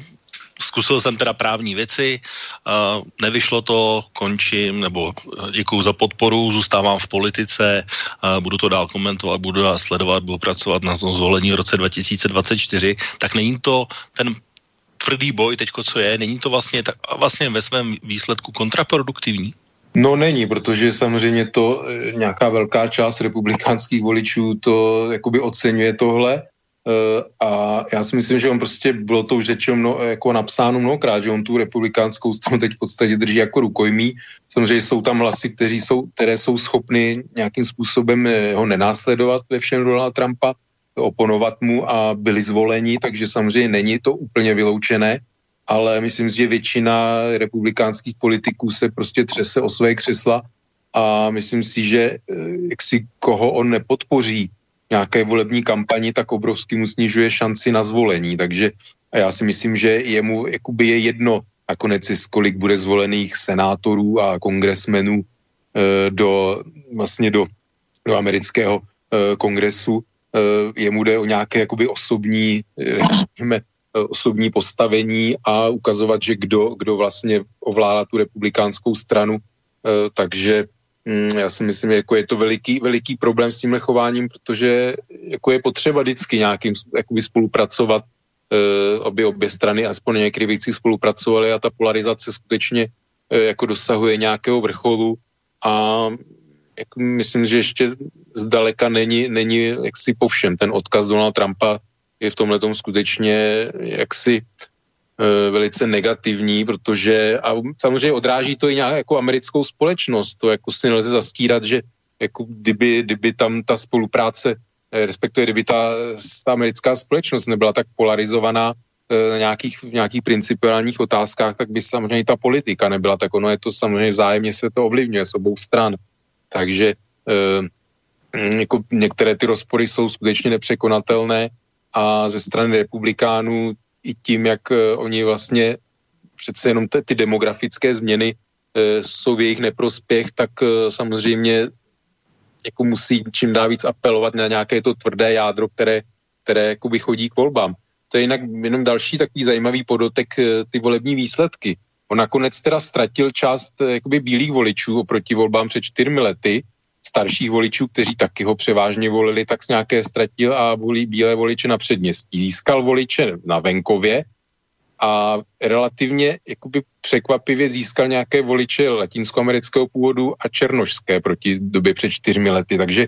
to jsou samozřejmě takové zajímavé věci zase na nějaký hlubší rozbor, proč vlastně on je obvinován a jeho voliči vlastně z rasismu, ale e, má tam nějakou samozřejmě daleko menší část voličů než demokraté vlastně za i teda afroameričanů a latinoameričanů, ale samozřejmě jsou i takový, kteří ho podporují, protože se jim líbí ten styl, nějaká taková ta určitá jakoby vulgarita, ty autoritářské tendence, prostě samozřejmě v Americe jsou lidi, kteří jakoby touží po nějaké vládě, pevné ruky, po nějakém vůdci a tak dále, takže e, prostě hlavně mladým Černochů to imponuje, takové chování. A u latinoameričanů samozřejmě tam se mluví o o takovém tom velice jako chytře využité kartě, e, vlastně co se týče e, kubánské a venezuelské e, emigrace, kde on prostě Joe Bidena vy, vykreslil jako nějakého komunistu a že, že když vyhraje Joe Biden, že to bude jako na Kubě a Venezuela, takové nesmysly a prostě bohužel jsou lidi, kteří jako takovýmhle věcem věří. Takže to je samozřejmě taky důvod on to úspěchu, že skutečně on byl, byl, měl nějaký úspěch v získávání těchto voličů. Dobrá, tak a já jsem si teď uvědomil, že jsem vlastně ani neříkal žádné kontaktní údaje, ale chtěl bych poděkovat posluchačům, že se do naší diskuze zapojí svými e-maily, tak pojďme je hned probrat, ať také stihneme. A, tak to bude asi jedna věc, kterou bych vzal jako první od Michala. Promiňte, jak můžete demagogicky tvrdit, že porovnáváte prezidenta, který jako první v americké poválečné historii nezačal žádnou válku, který chce ukončit války započaté jeho předchůdci a tohoto člověka přirovnáváte člověku, který začal druhou světovou válku, samozřejmě vedle Slováků, jak se předčasem tvrdili na slobodném vysílači. Je to opravdu bohužel, že vás takové paralely napadají, se ptá Michal. No tak já už jsem se v podstatě na to snažil eh, zodpovědět. E, prostě Donald Trump, jako jaké války, že ho začal Barack Obama, no tak On nezačal, on se mu připisuje Libie. On se k tomu v podstatě na, na prozby Velké Británie a Francie jako Amerika nějak velice limitně angažovala. Ale jinak eh, nevím, že by Barack Obama e, začal nějaké války, takže e, to je jedna věc, to, že po, využíval drony mnohem víc než předtím technologickým pokrokem se mu vyčítalo, ale myslím si, že s tou Libí je to velice, e, velice takové jako pochybné tvrzení, že Barack Obama dlouho se tomu bránil se do toho zapojit, takže ten válku nezačal. A mimochodem... Tak Jemen, jako, Jemen, Sýrie a podobné věci. Jo, tak Sýrii začal jak si Barack Obama, americká administrativa. Já vůbec jako tohle, tohle tvrzení, já tyhle ty tvrzení, že teda někde vznikne nějak, prostě nějaký vnitřní vnutí ve společnosti, e, že vůbec arabský jaro, prostě to bylo nějaký šíření, jako mně to přijde vůbec urážka těch lidí, že to jsou nějaký loutky, který teda povstanou na základě nějakých jakoby pokynů teda z Washingtonu, že v těch, že v těch státech bylo všechno v pořádku, lidi byli spokojení. Prostě to byl výsledek nějakých eh, jako těch zemích vývoje vnitřno, vnitropolitického, prostě když v arabských zemích se zakymáceli prostě stávající systémy, ty režimy, ať už pravicové, levicové a e, nějakým způsobem vnější aktéry se do toho za, zapojili. E, byť dočasně, myslím si, že právě, že e, ta i role Ameriky v té Syrii byla velice omezená. Velice omezená, víme o tom, jak se vlastně kritizoval Obama za nějaké červené čáry a tak dále, takže je tohle to přijde jakoby vháze na to, že Obama jako něco začal, e, to léhá prostě, to jsou takový podle mě e,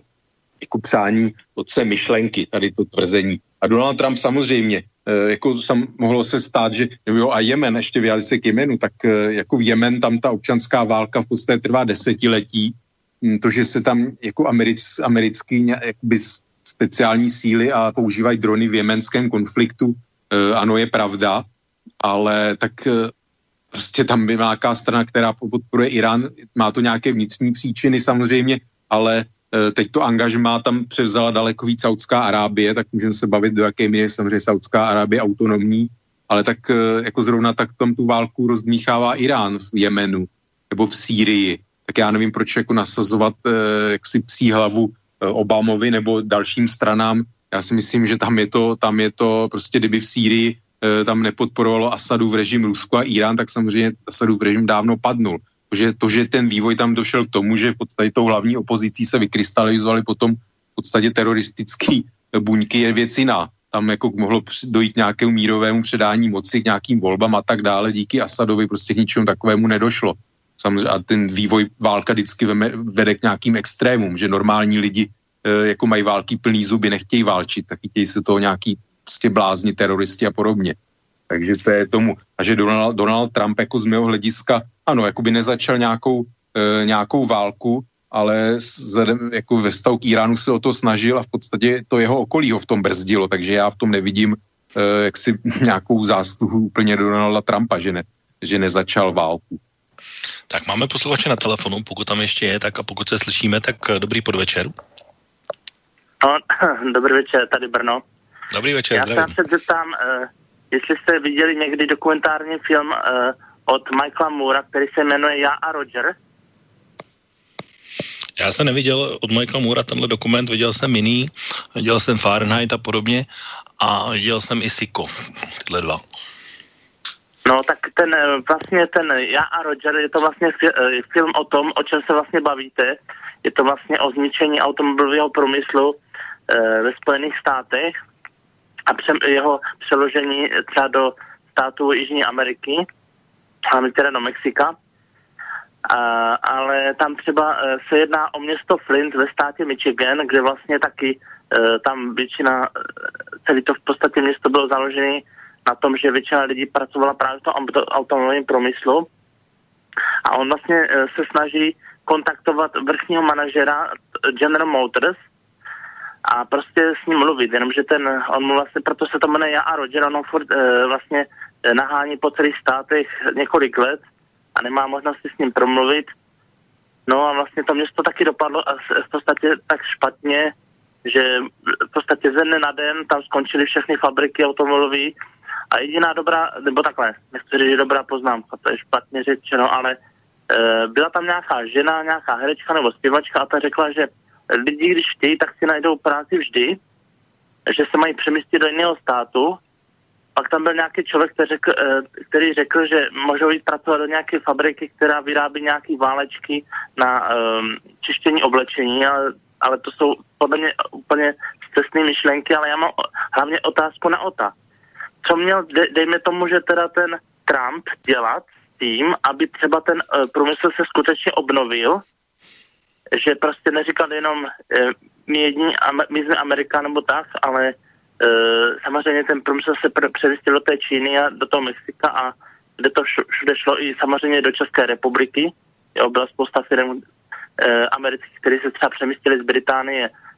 do České republiky, ale co ten Trump měl skutečně dělat? Když vezmeme, že rozpočet na armádu je už tento rok, dejme tomu nějakých 700 miliard dolarů a myslím si, že příští rok to stoupne o dalších 100 miliard. Takže chtěl bych vědět názor o ta, co by měl přesně Trump udělat, kdyby se stal prezidentem, co by měl skutečně udělat. To je vše, díky za ty Díky a jenom dodám, já jsem viděl ještě jeden skvělý dokument, který není od Michaela Moora, ale jmenuje se Americká továrna a to je přesně o automobilovém průmyslu právě tady v tom takzvaném rezavém pásu, kdy tam čínská firma převzala nějakou továrnu a co se tam začalo dít potom a začala tam importovat tu čínskou kulturu a, a vlastně jak američané zjistili, jak jsou číněné pracovití a podobně, je taky velmi zajímavý dokument. Tak o to. No tak jako vůbec lidi západní nejsou schopní jako jsou pracovní morálku, jak to říkají, jako konkurovat Aziatům, Číňanům. Prostě ty žijou eh, jakoby ty, jako žijou úplně jiný, jiný život. Skutečně ty pracují od rána do večera za mnohem méně. To je jako prostě jednoduchý. Tak americký automobilový průmysl, nejenom Flint, obecně Detroit, nebo vůbec jakoby tady ta oblast Ameriky, eh, tak je to kvůli tomu, že samozřejmě tam oni byli velice silní odbory, ty lidi tam brali velice vysoký platy, ty dělníci, a samozřejmě ty, aut, bohužel americké automobilky nezachytili ten technologický vývoj. Oni měli problémy samozřejmě už dávno tím, jak se začali do Ameriky nejdřív dovážet japonský auta, potom se tam i začaly vyrábět japonský auta a prostě ty technologicky ty americké automobilky neby, nebyly schopný uh, jakoby úplně konkurovat tomuhle náporu. A technologická zaostalost v kombinaci teda s vysokými zdami dělníků znamenalo, že prostě ty, ty továrny přestaly být konkurenceschopný ty výrobky, no a jako řešení bylo, že přesunovali e, ty výroby do aut prostě s levnější pracovní silou. To je jednoduchý. Co mohl Trump udělat? No tak on může samozřejmě mohl udělat v podstatě ze, ze své pozice jenom to, že skutečně na, napáli takové cla na dovoz automobilů ze zahraničí, aby ochránil ty domácí výrobce, ale samozřejmě, že jednou, jakmile je ta, ta infrastruktura poškozená nebo nějakým způsobem zničená, se velice těžko napravuje ale ono je třeba říct, že v Americe se vyrábí spousta eh, vlastně BMW, všech SUV, BMW se vyrábějí, Japonci vyrábějí Ameri- v Korejci a tak dále, že to nejsou jenom američtí výrobci, ale samozřejmě, že ty výroby jsou soustředěny jinde než v tom Detroitu a okolí, jak to bylo. Takže e, jako je to problém, je otázka proč, proč teda třeba ty výrobci jiní tam nevyrábějí, e, z jakého důvodu, ale jako to, to, to je něco takové, jakoby určitá objektivní realita, s kterou se hrozně těžko bojuje, co mohl jakoby Trump udělat. To, že on jim jakoby nasliboval něco, co nemohl splnit, je jako těžko to hodnotit, no jestli to jakoby pozitivně hodnotit, ale v podstatě eh, ano, on může odpustit daně těm automobilkám třeba, ale jako jako nemůže jenom automobilkám odpustit daně, jako to by, že co ostatní firmy, je potřeba nějaká rovná, rovný přístup k firmám. Jo, ale prostě hledat, jakým způsobem lze rentabilně vyrábět ty automobily v tom Detroitu a okolí. To znamená, že za nižší mzdy, mnohem nižší než byly předtím, ty, konkuren, ty výrobky musí být samozřejmě konkurenceschopný, ale to, to zajišťuje ta vedení těch podniků, těch automobilek, ne, ne vláda, administrativa. Takže on mohl udělat v podstatě nějaké pobídky, to, že auto, třeba automobilky, které, a to už právě je problém, že zase politická průchodnost, protože on jako Prosím trošku o čas, protože už se blížíme ke konci. Pardon, no tak republikáni vždycky byli pro volný obchod a nezasahování státu do ekonomiky, tak mohl zkusit prosadit z demokraty to, že ty firmy budou nějak penalizovaný prostě za, ty, za to rušení těch pracovních míst a stěhování a prostě stavět překážky nějaké celní obchodní tomu, aby se dovážely ty auta vyráběná ze zahraničí. Tak eh, otázka od Honzy, to, tu musíme probrat určitě, protože když jsme se zmínili o středním východu, tak dobrý večer, jaký je váš názor na Trumpovu cílenou podporu Izraele, vys uznání Jeruzaléma jako hlavního města, pokud by nastala situace, že Biden bude potvrzen ve funkci amerického prezidenta, myslíte, že změní kurz vůči Izraeli nebo zachová dosavadní Trumpovu podporu státu Izrael? Se ptá Honza a tím zdravím. No tak já si nemyslím, že Trump bude, teda pardon, Bidenova administrativa bude podporovat uh, vlastně kroky Izraele na západním břehu. Já si myslím, že ta situace se vrátí, vrátí v něčem zpátky. Samozřejmě ten trend, že čím dál víc vlastně muslimských zemí, uh, byť jsou to teda země takové prostě jakoby spojenci západu, Bahrajn, Saudská Arábie, nebo ta ještě ne, ale Spojené Arabské Emiráty, Eh, je otázka, co si o tom myslí tam samozřejmě obyvatelstvo, ale že navazují diplomatické vztahy s Izraelem, to považuji samozřejmě za, eh, za pozitivní posun, ale takové ty demonstrativní jako přesun ambasády, eh, to je otázka, myslím si, že asi nevěřím tomu, že Bidenova administratora bude zpátky do Tel Avivu přesouvat americkou ambasádu z Jeruzaléma, ale určitě nebude podporovat nebo jako legalizační kroky jako izraelské anexe na západním břehu. Si, to si nemyslím, že v tomhle směru bude pokračovat a bude se snažit nabídnout určitě něco víc palestincům, než to, co jim bylo teď nabídnuto vlastně tou Trumpovou administrativou. Ale to, že by samozřejmě Amerika nějakým způsobem jako opustila Izrael nebo e, nějak jako proti němu vystupovala, e, to ne, s, s tím nepočítám, protože m, mm, jako historicky Spojené státy za všech administrativ e, Izrael podporovali a jak si Mm, já osobně to nepovažuji za, nebo jako to hodnotím kladně, ale samozřejmě ta Trumpova administrativa byla velice jednostranně jako pro izraelská, což asi těžko mohlo nějakým způsobem eh, pohnout tam s tím mírovým procesem, byť eh, nevěřím tomu, že i za eh, Bidena prostě ty, ty historické křivdy jsou tam takový, že pokud se ty populace, že jako palestinců především nějakým způsobem nesmíří s existencí Izraele a jako nebudou chtít pořád hledat nějaké odvety a, a prostě napadání a nebudou vidět prostě Izrael jako svého e, jako odpůrce nebo životního, životního nepřítele, tak samozřejmě se ta situace nikdy nikam dál nepohne. Tak ještě jeden e-mail stihnem, protože už jsme trošku přes čas, ale vezmu ho od Oldřicha, protože ten přišel jako první a je na mě. Intibo, asi jste si to neuvědomil, ale vy sám se přestal být žurnalistou a stal se se aktivistou a to tím, že když jste v úvodu uvedl pouze jednu stranu argumentu a to pouze informace, které byly proti Trumpovi a určitě zamlčíte i s vaším hostem právní kroky, které Trump hodlá podnikat. Mluvíte o osobnosti Trumpa místo toho, abyste mluvili o faktech, které plně odůvodňují pochybovat o volbách. Je mi jedno, kdo bude prezidentem, ale leze mi krkem ta míra lží, které vytváří chaos v našem životě životě. A je mi samozřejmě jedno, že pravděpodobně vaším prvním komentářem na můj mail bude označení tohle je Trumpův sympatizant. Napsal Oldřich, tak já Oldřichu bych řekl, že tohle, že si to je Trumpův sympatizant, jsem neřekl, ani by mi to nenapadlo. A, a co se týká toho ostatního, tak myslím, že další průběh naší relace a to jste nemohl vidět, že jsem to měl takhle připravené, a že to takhle nějak proběhne, že určitě se budu ptát na věci, s kterými OTA nebude souhlasit a budu mu dávat argumenty, proč byl Donald Trump třeba dobrý prezident, tak ukazuje, že váš prvotní předpoklad, který jste posílal na začátku, a se nenaplnil. A já myslím, že se nenaplnilo, protože jsem tady mluvil o těch právních krocích, které včera na své tiskovce převil a anoncoval tým Rudy Giulianiho. Takže to je asi tomu, co bych chtěl říct a tím bych vlastně mohl dnešní relaci Okénko uzavřít, protože už jsme skutečně něco přetáhli. Tak o to chtěl bych ti poděkovat za dnešní účast, za dnešní diskuzi a za dnešní názory. No, já děkuji za pozvání, mrzí mě, že končíme samozřejmě, protože ještě by to bylo uh, jakoby mnohem víc uh, k probrání. Uh, nevím, jestli se ještě k tomu tématu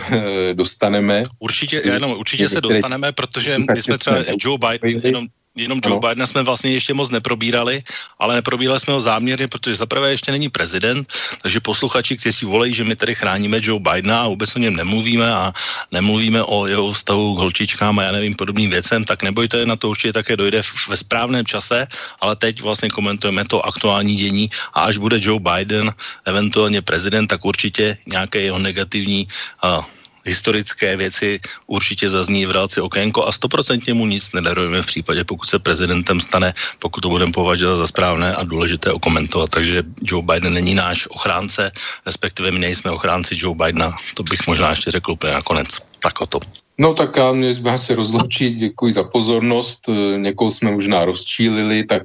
omlouvat se nebudu, jsou, jsou to prostě moje názory, ehm, mám, mám důvod je takové mít a zkuste se teda nezlobit, eh, buďme tolerantní k sobě a přeji hezký zbytek večera. Tak od mikrofonu se s vámi v tuhle chvíli loučí Intebo a Realce Okénko tady bude opět za dva týdny, takže do té doby vám přeji příjemný zbytek víkendu a za dva týdny naslyšenou. Táto relácia vznikla za podpory dobrovoľných príspevkov našich poslucháčov. Ty, ty sa k ním môžeš pridať. Viac informácií nájdeš na www.slobodnyvysielac.sk Ďakujeme.